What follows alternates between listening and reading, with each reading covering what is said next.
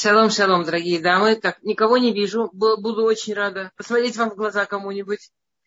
Спасайте от одиночества, пожалуйста. О, вон, Кристина готова. Э, хорошо. Шалом. Спасибо. О, мне напомнили про жену Раби Акивы. Сейчас, минутку. Сейчас, что именно? Что-то мне напомнили про жену Раби Акивы. А, да. Спасибо, Наоми. Э, класс. Давайте, э, э, смотрите, я сказала, что жена Раби Акивы не совсем поддерживала его похвалой. Она это делала э, очень... Э, а, а, она его, она его поддерживает, нужно же знать каждого человека. Есть люди, которым нужны прямые комплименты. И на самом деле интересно, что это большинство людей в современном мире однозначно – большинство людей прямо нужны прямые. Но нужно знать своего мужчину, и своего ребенка, своего близкого, своего человека. А, например, это интересная действительно история, как жена Раби его поддерживала, Рахель. А, они женились, вы знаете, это была чудесная история совершенно, что жена, он, она была дочка самого а, богатого человека современности тогдашней, Кальба Саво, а он был простой пастух. Она была юная девочка на шедухах, особенно с учетом, в каком возрасте тогда выходили на шедухах. Ну, вообще очень юным, да. А он был э, человек, которому э, было сильно под 40. То есть мы не знаем, ну, он, известно, что он пошел учиться вместе с сыном в Хедер, когда ему было 40. Ну, предположим, ему даже было 35. Ну, вы понимаете, то есть он был очень намного ее старше. Он был потомок э, там, Гера, у нас сегодня не урок по Раби Акиву, и э, там была длинная история. Его, его отец, он был э, э, как, э, ну, как раб в какой-то семье, и он был влюблен в дочку из этой семьи, и, о, тихо, сам себе. И, в, и там была какая-то... И римляне ее захватили, а ее продали, продали там куда-то, в очень нехорошее место. И родители отчаялись ее искать в какой-то момент, а он умудрился сумасшедшим каким-то способом скопить денег, наодалживать денег. И он добрался до Рима, и он смог ее найти, он смог ее выкупить. И она вышла за него замуж. Пока они там возвращались, что-то там, видимо, было, и она вышла за него замуж, но у него все усилия уходили выплачивать долги за все это, и короче, у него абсолютно, и он был сам по себе очень, очень хороший, Йосиф был, да, но очень-очень необразованный человек. И он детей тоже не учил. У него не было вот этого обычая в еврейских семьях обязательно, обязательно учить. Он, он был совершенно из другой культуры. И получилось, что Рабейки его даже не учили читать. Он был очень порядочный человек, он был замечательный. Это очень интересно, что Рахель, когда делала предложение Раби Акиве, она сказала, она объяснила ему себя, что вдруг она ему делает предложение, она сказала, Руани Быха цниют мивураха, что она в нем видит благословенную скромность. Это так называемая царская царственность. Благословенная скромность – это синоним понятия царственности. То есть вот она видит из окна, там каждый вечер пастухи, это совершенно нищие люди, толкались за получением зарплаты, и все там ведут себя как очень простые люди, а он стоит, и по нему видна царственность. Вот его исходит такая, стоит такой, знаете, скром, знаете, когда царь стоит, и вот от него такая скромность. Вот, вот вообще человек без понтов, да, ну как бы когда царь без ну это вау, какой молодец, не выпендривается. А что такого, что пастух не выпендривается? Объясняют мне э, на, на, на Хазаль, что он, когда оставался один в этом поле, он читать не мог, он учиться не мог. Что он там вообще мог сделать? Что он там вообще мог сделать? И, и он думал, он много думал. И он думал так, окей, денег нет, семьи нет. А, это непростая история, да. Вообще Раби Акива у него было три жены в течение жизни. Мы говорим про Рахель, мы говорим про вторую жену, да. А, денег нет, семьи нет. Ну, вообще ничего нет, образования нет, профессии нет, ничего нет. Что есть? Ну, жить как-то надо. Знаете, чтобы жить, надо вообще хоть что-то, за что держаться. Но вот у него было от отца, вот то, что было в его семье, у него было вот это потрясающее осознание, как повезло, что я еврей. Вот это вот осознание, как повезло, что я еврей, вот это у него было. Что я царский сын. У нас э, в Бейтаре раньше жил, он сейчас приехал, реальный царский сын, негр. Он в Оксфорде учился там в комнате с каким-то евреем, начал ходить на уроки, и Идгаер, и, и его из-за этого вычеркнули из там, с какого-то, я забыла, из какого африканского государства, из линии наследования. Ну, там что-то ему заплатили. Он, ну, неплохо же, ну, нормально у него все, не бедствует человек. Здесь вот у него это, кстати, вот так он идет, спин, очень скромный человек, на которого невозможно не оглянуться. И он, я слышала его лекцию, его в Хедер, в школу для мальчиков пригласили. И он им такую вещь сказал, он говорит, что я всегда жил в жутком одиночестве. Что быть царским сыном, это прикольно, когда ты во дворце, когда куда ты едешь совершенно один, потому что только ты, царский сын, должен все время спинку держать. А я, и вдруг я понял, что есть целый народ царских сыновей. Представляете, я вот к вам в класс вошел, тут целый класс царских сыновей. У меня это вообще главное, что меня подвинуло. Я хотел свою компанию. Э, то есть вот и, и, и вот Раби Акива, у него вот это вот осознание, что он царский сын, что ему с ума сойти, как повезло, что вот он родился евреем, вот это у него было очень сильно. И как царский сын был очень скромный. Вот это у него была царственная скромность совершенно. И она это рассмотрела. И для нее это было очевидно, что это какое-то такое качественное, такое крутое качество, что из него может вырасти кто угодно. Может вырасти крутой человек. И она ему сделала предложение. Причем предложение она ему сделала при условии. При условии, что он обещает, э, что он пойдет учиться, потому что она хочет быть женой Равина. А, и она готова за него замуж. Ее папа это услышал, он там есть духи ищет повсюду, лучших, лучших, лучших, а она сама... Слушайте, на самом деле, вот мы живем слава тебе Господи, две с лишним тысячи лет после, но вот я вам говорю, вот все из нас тут, кто религиозные женщины, на минутку представьте, что ваша дочка приходит, только вышла на шедухи и говорит, я тут э, одному Геру, уборщику улиц, сделала предложение, там в каждой фразе все прекрасно. В этой фразе прекрасно каждое слово. Ну, и это мы с вами две с половиной тысячи лет после, а, ну, точно бы офигели. В общем, Кальба собой сказал, пока ты с ним вообще от меня, и вообще, я клянусь, что я тебе ничем не помогу, если ты эту глупость сделаешь. Она сказала, ну и не надо, и ушла. И вот она из вот этого супер-дрюпер сумасшедшего богатства оказалась в совершеннейшей нищете. И, и она очень достойно все терпела. И она очень достойно все переживала. И она очень-очень слова ему не говорила, и была терпелива. И вот у них рождается сын, еще сын дочь, и вот уже старший сын идет в хедер. Он все еще не начал учиться. Он все еще А, Б, В так и не выучил. Он Алиф, Б так и не выучил. То есть она за него вышла замуж. Она все это терпит только ради того, чтобы он пошел учиться. Она работает тяжело, она все делает. Вот это вот избалованная единственная дочь, дочка э, мультимиллиардера. А он не идет учиться. А он не идет учиться, он ничего, вот то, что он обещал, он не делает. А, и старший сын их, наконец, должен отправляться в Хедер. И она понимает, что если сейчас, когда он его поведет в Хедер, он не начнет с сыном, так это, ну, вообще этого не будет. И она хотела его... А, и есть две истории, как она это делала. Одна история, это тоже непонятно, она это сделала, она его к этому подтолкнула. А, значит, что она так очень нежно с ним говорила, вот, может, ты проводишь его и тоже начнешь. Он, и он сказал, я не могу. И тут он наконец ей рассказал, что ему мешает. Он сказал, я не могу, он до мной будут смеяться.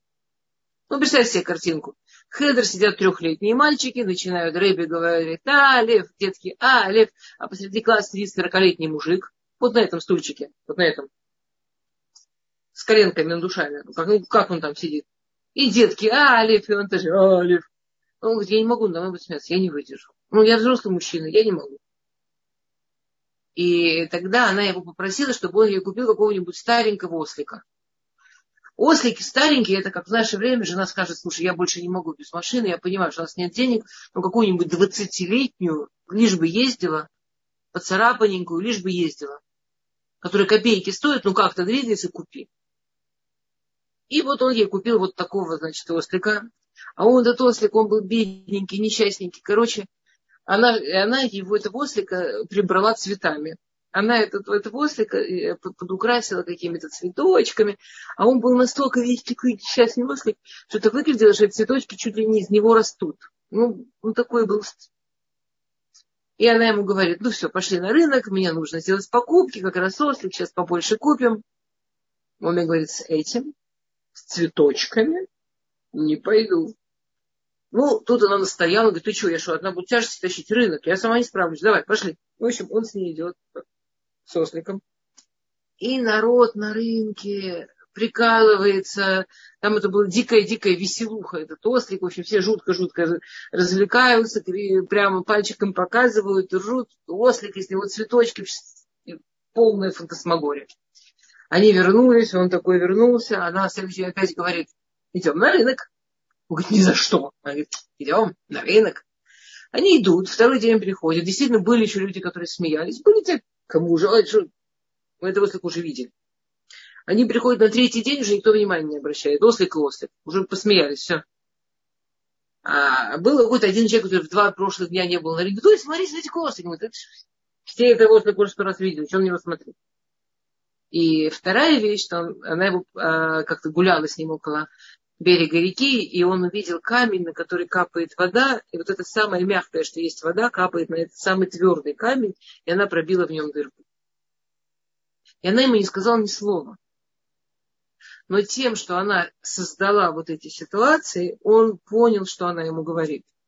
И, он, и то, что она ему не говорила ни слова, для него это был тяжело сказать комплимент, но для него это была поддержка. То есть она дала ему сделать выводы самому, она, это было все в ситуации очень большого уважения, но она его подвела к тому, что вот, э, я не знаю, как это можно назвать, но э, это, это больше иду, это идут в том смысле, что это не э, похвала, а идут в том смысле, что подвести человека к, к большей вере в себя. Что это, наверное, ну, еще в конце концов, идея хвалить, это сделать так, чтобы человек верил в себя. Чтобы человек чувствовал, что он может. То, что она сделала, она именно это и сделала. Ну, с той дорогой, которая, мотивация, да, той дорогой, которая ему подходила. Что очень, очень круто в этой истории. Сегодня мы будем говорить про вторую сторону.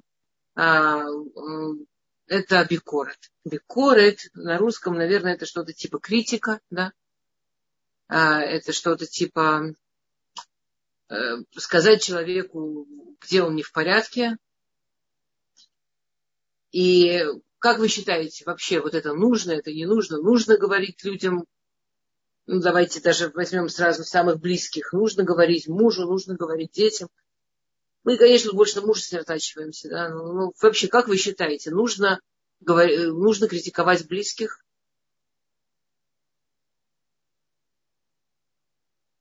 Не знаю. Как вы считаете, нужно критиковать близких? Ну, с вашей точки зрения, критиковать близких нужно?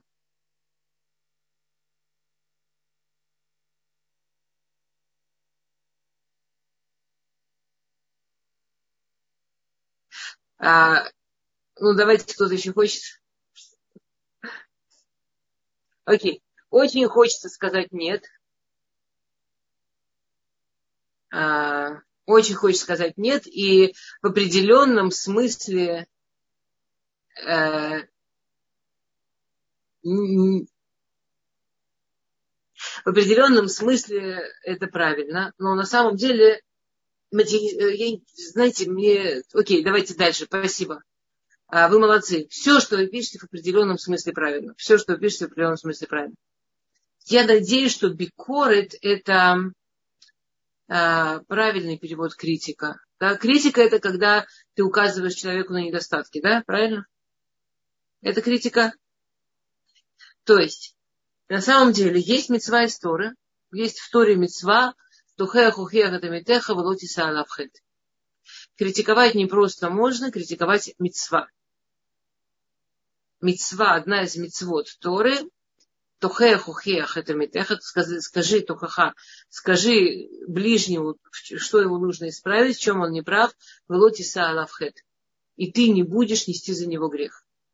Другими словами, Тора говорит жуткую вещь. Тора говорит, что человек, который не критикует близких, он несет за это грех этих близких. Тот грех, который эти близкие делают, а он не критикует, он несет за них этот грех. А до какой степени? Я вам расскажу, на мой взгляд, самую страшную историю по этому поводу, которая есть в Талмуде. В Талмуде приводится такая история, что один папа брал с собой сына, маленького сына в синагогу.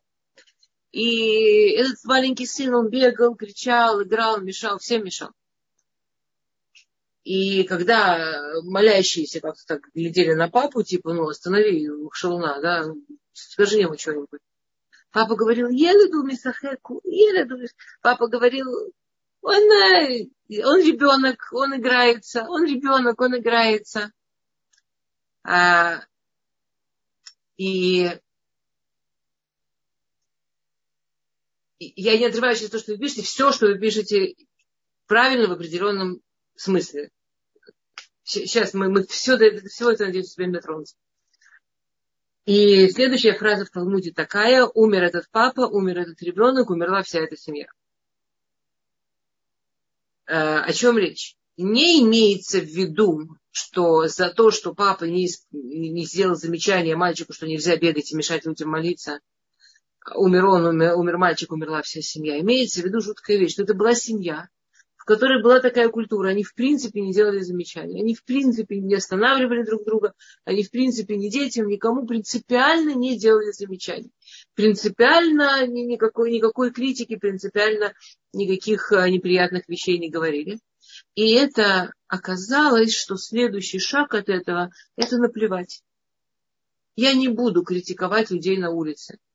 Я не буду приставать к малознакомым людям, рассказывать им, что они одеты не в стиль, не в цвет, что они говорят там неприлично или что они делают ошибки фактически. Я не буду к ним лезть, потому что они чужие. Если я не лезу к чужим, в этом нет никакой проблемы.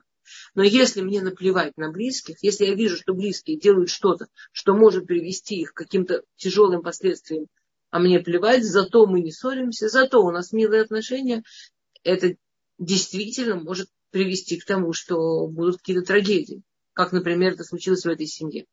Они не за то, что он в синагоге не делал замечания, умерли. Там просто были тяжелые ситуации, и оказалось, что у них нет друг друга, чтобы друг друга поддержать и остановить. Э, и были сейчас и мы видим, что это так работает в мире, это так работает в жизни, это только так и работает. Нет ни одного предприятия, которое двигается вперед, если нет, на иврите так называется, марах это бакара. Э, нет системы, я не знаю, как это правильно по-русски, системы критики, да, ну как системы проверки, как оно работает, это в принципе критика и есть. Нет ни одного государства, которое может двигаться, если Э, нет э, вот такой должности тот, кто это все проверяет, как оно работает, критикует. Я не знаю, как это по-русски, извините, если кто-то знает, как... Да, у кого есть идея, как сказать Марахет Бакара или Мивакер Медина, или вот эти все вещи по-русски, пожалуйста, пишите перевод. Э, и вы тут написали несколько очень-очень правильных вещей. Первое, была ли права еврейская мама? Еврейская мама, ну, это же действительно иногда там критика такая, что никто не может э, дышать. Э, и был замечательный вопрос, как именно критиковать. У нас с вами как раз мы идем, главная тема нашего урока, как критиковать, но мы хотим э, туда э, дойти. Мы хотим туда чуть-чуть еще сделать пару шагов к тому, чтобы сказать, как правильно критиковать. Значит, первый шаг у нас был, это необходимость критики. Осознание, что критика сама по себе хорошая, замечательная, необходимая вещь. А второй шаг, почему же так тяжело принимать критику? Критику тяжело принимать по простой причине. Мы, у, нас, мы все, у нас у всех есть гордость, я бы даже сказала гордыня. А внутри каждого из нас сидит та самая душа, которая себя чувствует единственной. Как только нам говорят что-то, а, из чего понятно, что мы не лучшие мира люди во Вселенной. Теперь это не значит, что я не понимаю, может быть, иногда, что я не лучший человек во Вселенной. Я, может, и понимаю сама для себя тихо, как это было, в теплом месте у тихой стенки, что я не лучший человек во Вселенной. Я же не буду признаваться. И если кто-то снаружи мне что-то такое намекает, что я не лучший человек Вселенной, то все мои, э, знаете, все мои защитные сооружения, все мои внутренние адвокаты, все мои внутренние армии, все мои щиты, бах! И это, и вот эти вот щиты, их очень сложно и важно пройти. Поэтому следующий шаг, который нам нужно сделать до того, как мы скажем, как же говорить бекорет, этот шаг называется как принимать бекорет, как принимать критику. В Торе есть несколько псуков по этому поводу. Первый звучит «Тикабель меумрея», а, что, что, что человек должен уметь принимать критику от того, кто ее скажет. То есть, неважно, кто скажет прохожий тот самый на улице, самый близкий, э, царь, раб, неважно, кто скажет, высокий человек, низкий человек, неважно, кто скажет. Вот в том, что мне сказали, может быть, что в этом есть процент правды, я заинтересована в в этом проценте. Возможно, этот процент поможет мне что-то поймать, что сделает мою жизнь лучше, что сделает меня лучше. Это, нормаль... это то отношение к критике, которое должно быть. А, другой посук, который я хочу привести, и я сегодня приведу его потом еще раз, это посук, который сказал Шломо Амелах. Шломо Амелах сказал так. Охиах хахам веявука, охиах типеш вейсанука. А, Шломо Амелах сказал, что в принципе есть такой мини-тест на то, кто умный, кто дурак. И этот тест – это отношение критики. Охиах лехахам. Если умный, его критикуют, он от этого тебя еще больше любит. У хиахта типеш, если э, делают ухахали дураку, то он тебя будет ненавидеть. То есть по своей реакции на критику можешь знать, ты дурак или ты, типа, или ты умный. Опять возвращаемся к той же мысли. Умный человек осознает, что любая критика – это его шанс. Любая критика – это его возможность осознать что-то, понять что-то, увидеть что-то со стороны. Мы все очень сильно ограничены тем, что мы живем внутри себя. Нам очень трудно выйти наружу и получить объективную картинку. Нам очень... Знаете, меня, меня это каждый, меня это, помню, это поразило в детстве, поражает каждый раз. Мы же не слышим даже голоса. Бог с ним, что мы своего лица никогда в жизни увидеть не можем. Бог с ним, что мы никак мы своего голоса не слышим. Вот я сейчас говорю, и мне кажется, что я все слышу, но я-то слышу, как оно звучит изнутри. Очень классно звучит изнутри, бархатно, так низенько. А потом где-нибудь в записи себя слышишь, вообще другой голос. Я себя, если надпись не прочитаю, в жизни не узнаю, что это я говорю. Ну, может, по интонации. Интонации, как у мамы. Может, по интонации. Вообще не смешно как мы так живем, настолько мало имея шансов понять, как, как я там со стороны выгляжу. Тяжелее всего получать критику со стороны жены или мужа, потому что этот чужой, который сказал, он там реально может один процент правильно. И есть в Талмуде жуткое изречение, что нет никого, кто знает человека, кроме Бога и жены. Ну, и Бога и мужа. Никто про нас так не знает. Никто. И это одно из главных вообще смыслов этой штуки, которая называется семейная жизнь, что я могу получить какую-то систему, в которой я действительно познакомлюсь с собой. Там будет человек, который действительно будет видеть меня вот прям настоящую. Вот, ну, не, не, не можешь ты спинку держать прям всегда. Прям и когда болеешь, прям и когда никакая. Вот, ну, никогда устала очень, и ночью во сне. Ну, не можешь. А, а может и не нужно. И еще одна важная такая, важный такой момент вот в этом деле принятия критики, это осознание, что так же, как критику способен принимать именно умный, ухехла хахам явука, да, что именно умный будет тот, кто реакция на критику у него будет что он будет только лучше относиться к тому, кто эту критику ему говорит. И мы, да, сейчас придем к тому, как говорить и что, и что можно и так далее. Сейчас буквально пару минут. А, не, вы знаете, нет, дети нет. Не, ну, близко никак мужа. Во-первых, они маленькие, они из нас вышли, они к нам так субъективны. Мы для них и есть норма. тут такая есть проблема. Для детей мы и есть норма. Если вы, это, я думаю, это все с таким сталкивались, что вы говорите с человеком из самой какой-то сумасшедшей семейной ситуации, самой больной, и он говорит, ну, у меня было нормальное детство, и потом описывает что-то совершенно хорошее детство, что? А у него не было другого. Это и есть его норма. Вот это его норма. Мы, мы, мы абсолютная норма наших детей. Они не знают нас, ну, мы, ну, мы, они, они не воспринимают нас критически, они воспринимают нас как, вот, пока, может, потом, когда они вырастут, но тоже это будет не то, что они нас критически воспринимают. Они с собой разбираются через нас. Там, наоборот, может, совсем куда-то не туда некоторых людей плывет. Окей. Вторая вещь, которую нужно понимать про принятие критики, что умение принимать критику и осознавать и не бояться сказать, да, это там моя фаш, это моя, это я, я ошиблась, извини, это качество царя. И мы видим в Торе это в нескольких местах. А, например, одна э, тяжелая история, которая есть в Торе, да, что а, у Якова 12 сыновей, 12 колен, и царское колено это не Рувен, который Пхор, не Рувен, который старший, а Иуда, хотя он четвертый. У него качество царя. Тем не менее, после истории с Юсефом, когда они очень сердились на Юсефа и даже думали, возможно, убить Юсефа, и Иуда сказал, нет, мы не будем убивать, давайте пока его в яму, а потом у него была эта идея подать его в Египет. Если Всевышний считает, что ему нужно погибнуть, он погибнет, если считает, что нет, нет. И он снял вот эту вот рубашку красивую, из-за которой все так завертелось, окунул в кровь козленка и принес отцу и сказал, Керна, посмотри, ты узнаешь эту рубашку? Узнаешь, чье это? Акерна.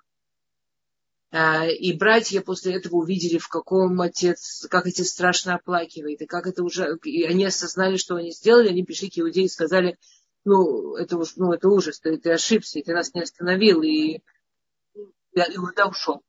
Иуда ушел, он ушел в другую совершенно область, в другую страну, ну, в другую, все в территории современного Израиля, но абсолютно в другую область.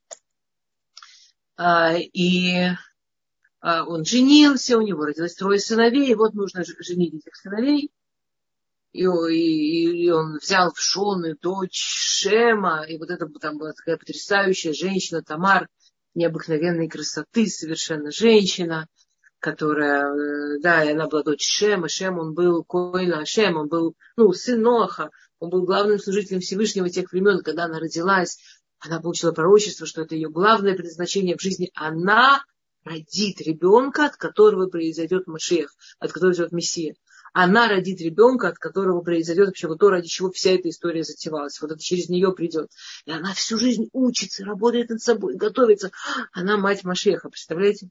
И вот действительно ей делают дух со старшим сыном Иуды. А Иуда это как раз та цепочка, через которую все, все сбывается, все сбывается. И она выходит замуж за Эра, и, а, и она очень красивая. И Эр говорит, ну его, она тут забеременеет. Меня всю красоту моей жены она мне испортит этой беременностью. И он с ней живет так, чтобы семя в нее не попадало. Да, что, чтобы она не забеременела.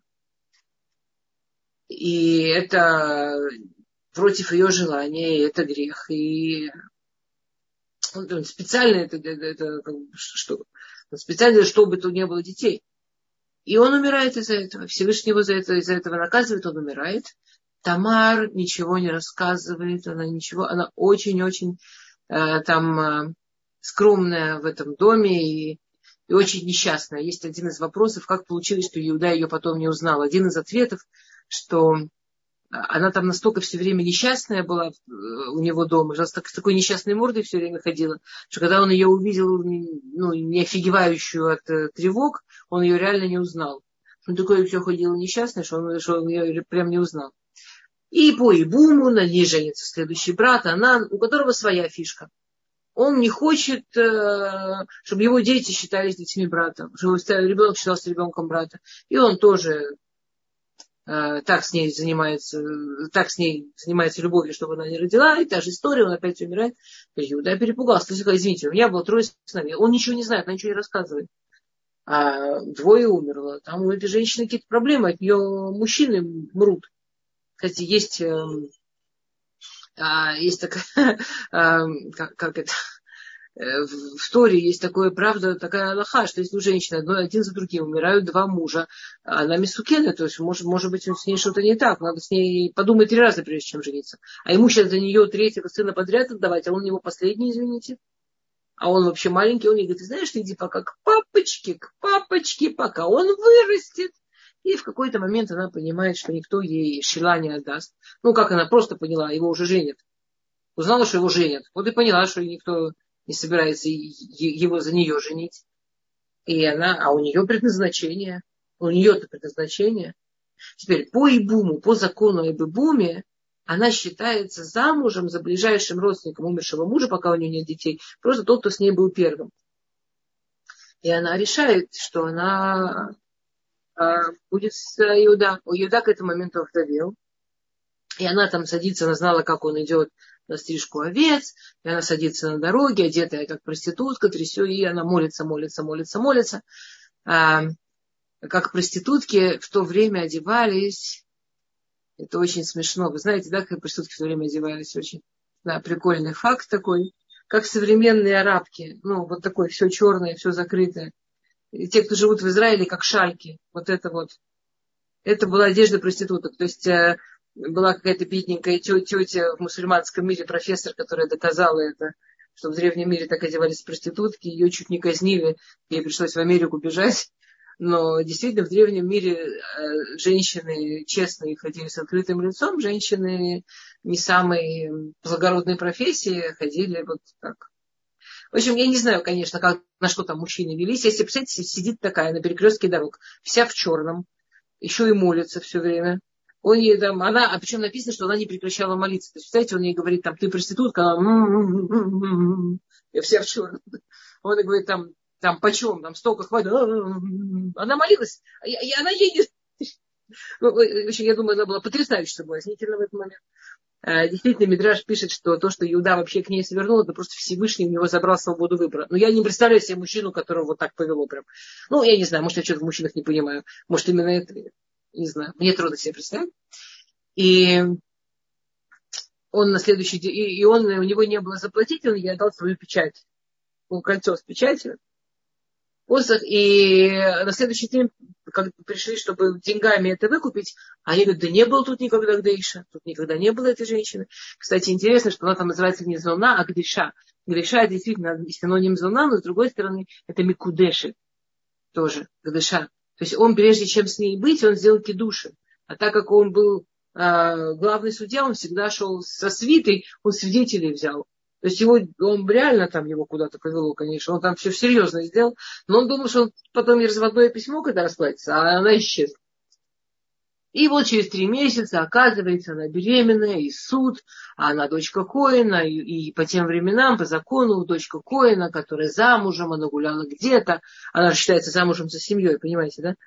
А, она же отказалась брать, э, ну, сандаликом бросаться, ну, делать сибум, она же отказалась. И поэтому и по, по всем законам ее должны сжечь. То вот она, наконец, носит в своем животе вообще будущее человечество. Вот этих детей, которые она столько вообще их ждала и столько ради них сделала. Ну и встань посреди суда и скажи, да ты чё вообще? Ха-ха-ха. Вспоминай, давай, чьи дети. И, и Раши там пишет жуткую вещь. Раши пишет, Ноах лола адам ли сарев бэш, велола альбин пнеха вробарабин. Раши пишет, Ноах. Ноах это очень Нох это в смысле кайф, это удобно. Если удобнее человеку быть сожженным живьем в огне, чем чтобы из-за тебя побледнел другой.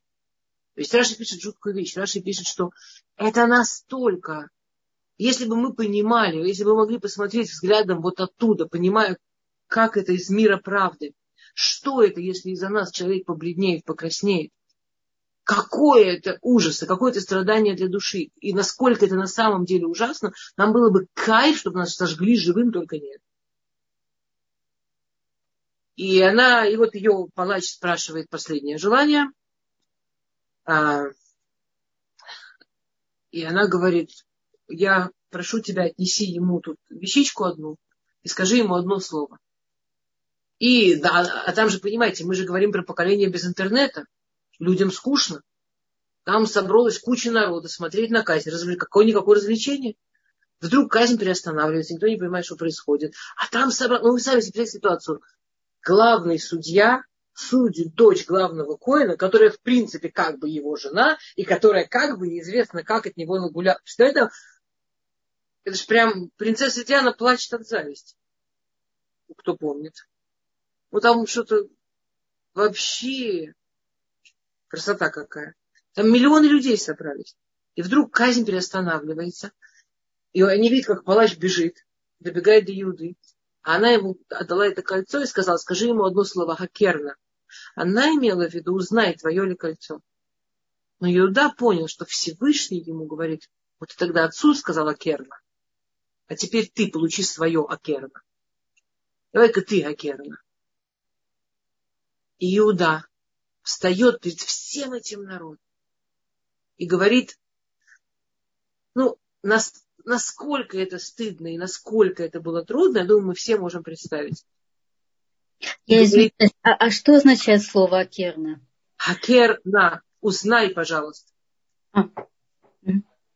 Спасибо. Иуда встает перед всеми и говорит, цадка мимени. Она права, дети мои, а беременна от меня. Цадка мимени. То, как эти, эти миллион людей над ним смеялись, я думаю, нам трудно сегодня представить.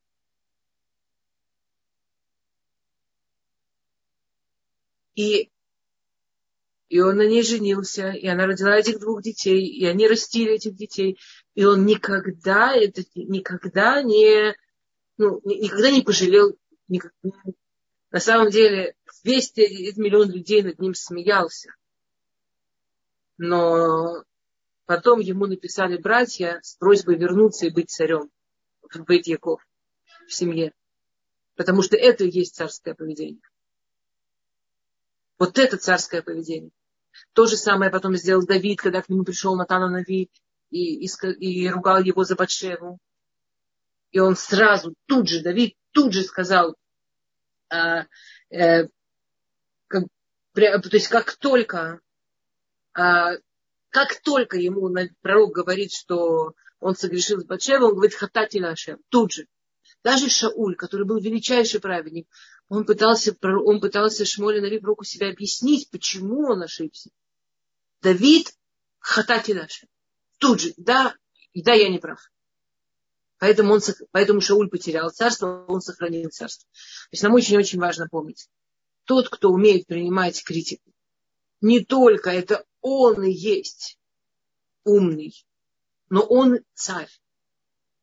Он и есть достойный, он достоин уважения царь, как царь. Это царское свойство. Уметь принимать критику, уметь осознавать свою вину, свою часть и уметь с этим работать. Слушайте, дамы, если я продолжу, я могу не успеть сегодня на вопросы. А, или, то есть у нас сейчас есть выбор. Или я остановлюсь и поотвечаю на вопросы, но тогда мы не успеем сегодня закончить. Или я продолжу, но, может быть, тогда вопросы на следующий раз. Как вы думаете? А? Продол... Давайте. Окей, давайте продолжим. И если что, мы попросим Мирим, чтобы она сфотографировала вопросы, если я не успею. Не успею. Хорошо? Да? И то есть, ваши вопросы очень-очень важны. Просто давайте, чтобы идею как-нибудь так. А, итак, у нас был шаг, что критика необходима. У нас был шаг, почему тяжело принимать. У нас был шаг, как принимать. А теперь у нас есть маленький шаг под названием «А в чем, собственно, цель критики?» Когда мы критикуем, в чем цель? А, если у кого-то есть... Если у кого-то есть... Э, ну, в общем, давайте сразу. Как бы понятно, что в идеале целью критики должно быть исправление ошибки. А если мы действительно критикуем с единственной целью исправления ошибки, нам будет несложно критиковать так, чтобы критика не разрушала. мы часто критикуем по разным другим причинам. Мы нечаянно критикуем, потому что хотим показать, что мы умнее, потому что у нас плохое настроение, потому что нас что-то достало, потому что сил наших больше нет.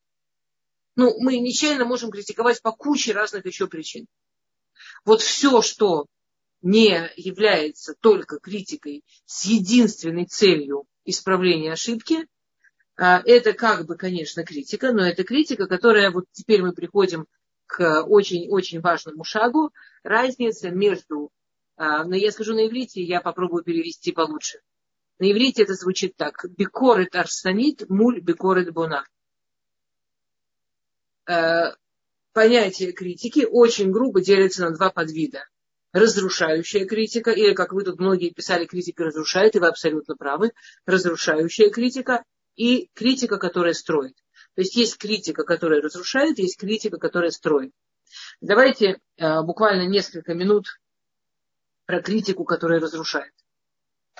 А, критика, которая разрушает, у нее есть несколько правил. Чтобы критиковать так, чтобы разрушать, нужно, первое, можете даже записать, все, кто хотят разрушать критикой, нужно, первое, критиковать как можно больше, дольше и чаще.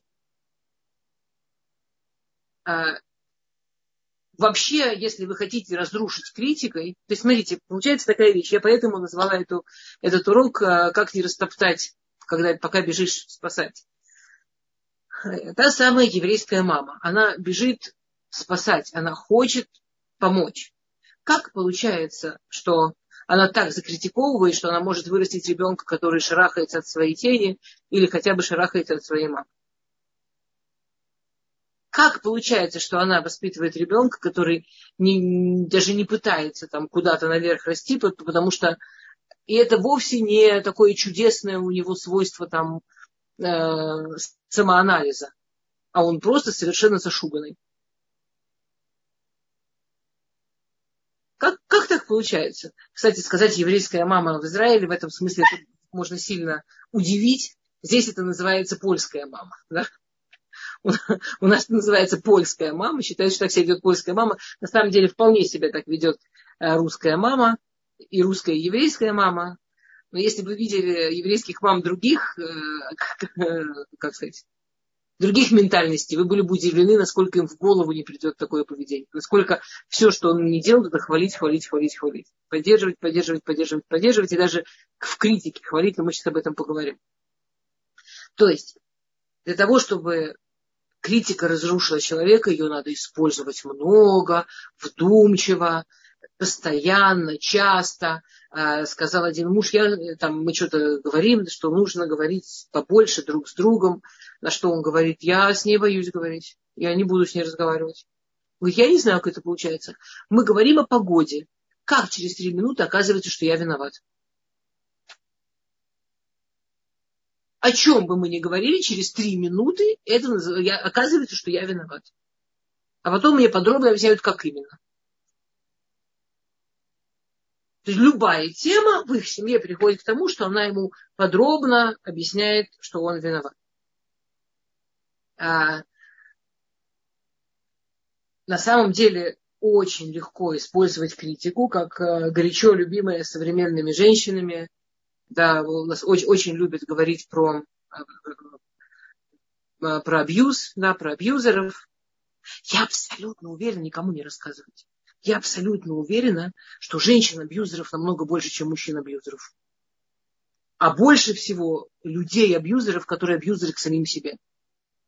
Но это я вам по секрету никому не рассказывайте. У нас такая модная тема сейчас видеть во всех мужчин-абьюзеров. Не буду же я вам мешать, не дай бог, это такой спорт сейчас. Разгляди в мужчине абьюзера.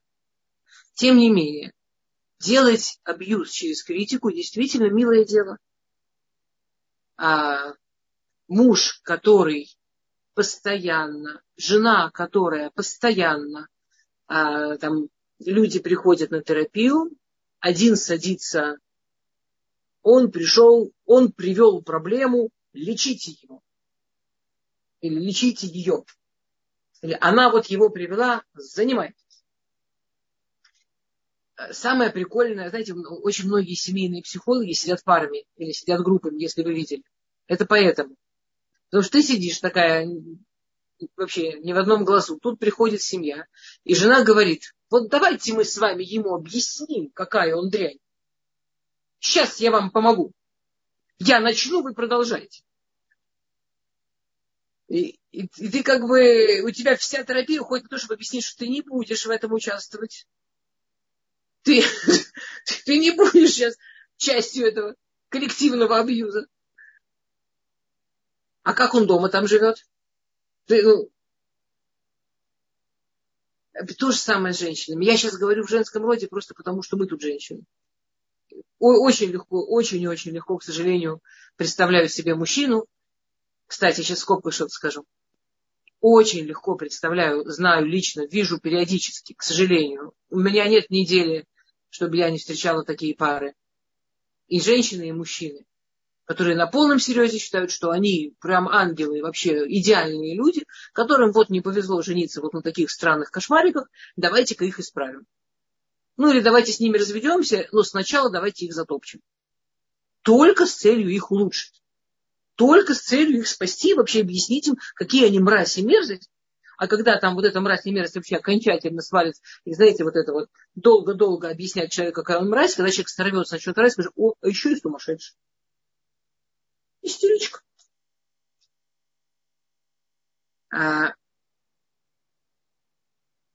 дело спасения утопающих, дело рук все-таки утопающих. Как это по-русски, извините, не гладко получилось. Если вы чувствуете, что вы находитесь в ситуации, что вас постоянно жестко критикуют, учитесь ставить границы. Это не интеллигентность говорить все время да, да, да, да. И даже то, что мы сейчас до этого говорили про то, как принимать, это ваш выбор, как и что принимать. Но форма, в которой это говорится, но сколько это говорится, это тоже ваш выбор, сколько позволять и сколько не позволять. Потому что опять люди, которые росли на Достоевском и на русских еврейских мамах, могут очень легко оказаться в ситуации, что их можно с ними так. И они позволяют с собой так. Не, не позволяйте. А, еще одна прекрасная дорога разрушительно критиковать, это даже если это не так много, и даже если это не постоянно, и даже если не, не все время на маленьком огне, а просто иногда четко, ясно, прямо в точку и в такой в оскорбительной форме, используя некрасивые слова не то, что некрасивые, просто слова, которые четко объясняют человеку, кто он такой на самом деле. Только такой идиот, как ты, мог вот так прибить полочку. Это кем надо быть? Это кем надо быть, чтобы вот это сделать? То есть, давайте подведем маленький итог. А для того, критика вещь хорошая, но она очень зависит от того, в какой форме она делается. Если она делается в оскорбительной, в унизительной форме, если она делается много, часто, постоянно, это разрушительная критика. Это то самое заставить человека побледнеть, покраснеть, о котором мы сегодня говорили, что лучше быть спаленным в огне, чем оказаться тем, кто это делает. И это абсолютный грех. И это абсолютно запрещено. Но кроме этого существует критика, которая строит, которая необходима и которая помогает. Критика, которая строит, это, ну, понятно, там все очень просто. Возьмем наоборот все, что мы сказали. Например, когда Шломо Амелах говорит, Ухеах лехахам авуха, сделай, делай, делай критику мудрому, он тебя полюбит, делай критику глупому, он тебя возненавидит. Другой комментарий объясняет это иначе. Другой комментарий объясняет это так. Когда критикуешь а, говори человеку, что он хахам, что он такой умный, он будет любить и тебя, и твою критику. Если ты критикуешь и говоришь человеку, ну ты дурак, он будет ненавидеть тебя и твою критику.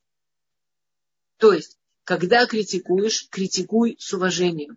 Критикуй в такой форме, чтобы человеку захотелось это услышать, чтобы он мог это воспринять, чтобы все вот эти защитные а, системы, о которых мы говорили вначале, не должны были вставать. Э, еще пару минут, и мы приведем пример. Пример будет, э, конечно, смешной, но на самом деле не, ну, не, даже не сильно преувеличен. И второе, как вы уже поняли, правило. Так, первое правило критики. Критиковать уважительно. Критиковать э, так, чтобы человек чувствовал себя умным. Критиковать так, чтобы человеку было приятно слышать критику. В критике нет ничего важнее формы. И второе правило критики – критиковать редко. Э, как э, говорит посук, да, Емин Микаревит Смоль Духа, то есть там идет наоборот, Смоль Духа, Емин Микаревит, говорят Хазаль, э, там кто-то написал, что его учитель говорил на каждую критику две похвалы. Очень сильно ошибался ваш учитель. Примерно в три с половиной раза ошибался ваш учитель. А говорят, Хазаль в среднем правая рука сильнее, чем левая в семь раз. Поэтому на каждую критику вы обязаны семь похвал. Обратите внимание, что когда мы говорим, что на каждую критику вы обязаны семь похвал, не имеется в виду, знаете, такой от всего сердца. Ну ты идиот! Хороший, хороший, хороший, хороший, хороший. А, хороший. Ты, ну, я не знаю, взвешивайте. Вот столько, сколько эмоционально стоила эта критика, в семь раз больше должно быть похвалы. Если эта критика весила на килограммчик, уже 7 килограмм похвалы. Вот с той же искренностью, с тем же посылом, с той же мощью эмоциональной. Окей? А, и а, схема идеальной критики выглядит примерно как бутерброд, а, где сначала нужно похвалить можно заменить на поблагодарить. В середине а, одна точечная, уважительно высказанная критика. И сверху прикрыть опять похвалить или поблагодарить. Правда, есть мнение, что бутерброд можно, может выглядеть а, похвалить, потом похвалить и потом похвалить. Но это как бы сложнее сделать. Например, пример такой, просто маленькая такая ми- мини-модель.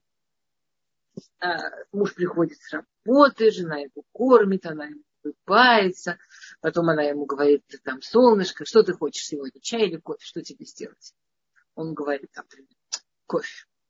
Она ему приносит кофе, говорит, знаешь, я сегодня просто несколько раз, пока по улице шла, споткнулась. Говорит, а почему? Вот иду, и вот у меня так, меня эта мысль так захватила, так захватила меня мысль. Чем я заслужила? Что я сделала такого хорошего, что Всевышний мне дал такого замечательного мужа? Что я когда была, какую такую сделала, когда молодая была, что мне так повезло, что я замуж вышла.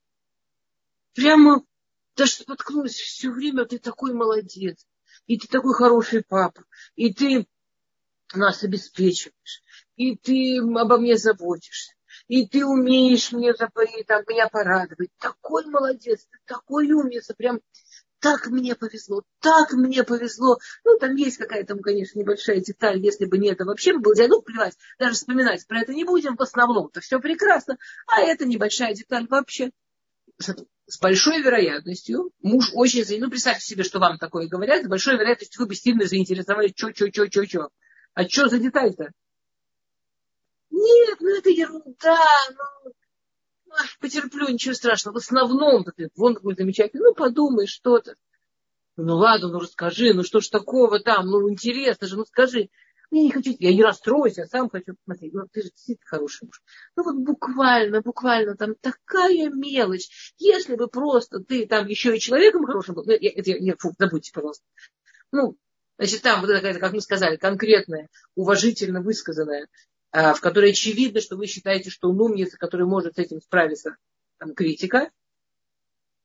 И потом опять, ну ты же понимаешь, как я тебя люблю, бла-бла-бла.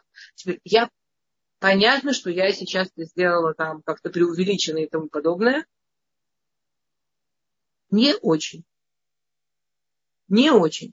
И, пожалуйста, все, кто знают про себя, что в, в их, нашей природе такие критиковать, не забываем правила Рамбама, что человек, который находился на одной стороне, надо как-то постараться сильно перейти на другую, чтобы потом оказаться в золотой середине. Если вы знаете, что ваша природа такая критичная, не стесняйтесь делать в другую сторону. Не стесняйтесь, пусть он хихикает, пусть хахакает, пусть говорит вообще, что ты хочешь, ты, прикалываешься. Неважно. Вам нужно перейти в другую сторону, чтобы потом дойти до золотой середины. Уф, я очень хотела построить картинку за один урок целенькую, поэтому я, как это сказать, какие-то, я, конечно, говорила очень коротко. Поэтому, дамы, я, извините, не успела вопросы. Э, Мирим, дорогая, пожалуйста, попробуйте перефотографировать эту страничку или как-то, и мы в следующий раз прямо с нее начнем, если вам не трудно будет мне ее подкинуть. Симха, сейчас делаю.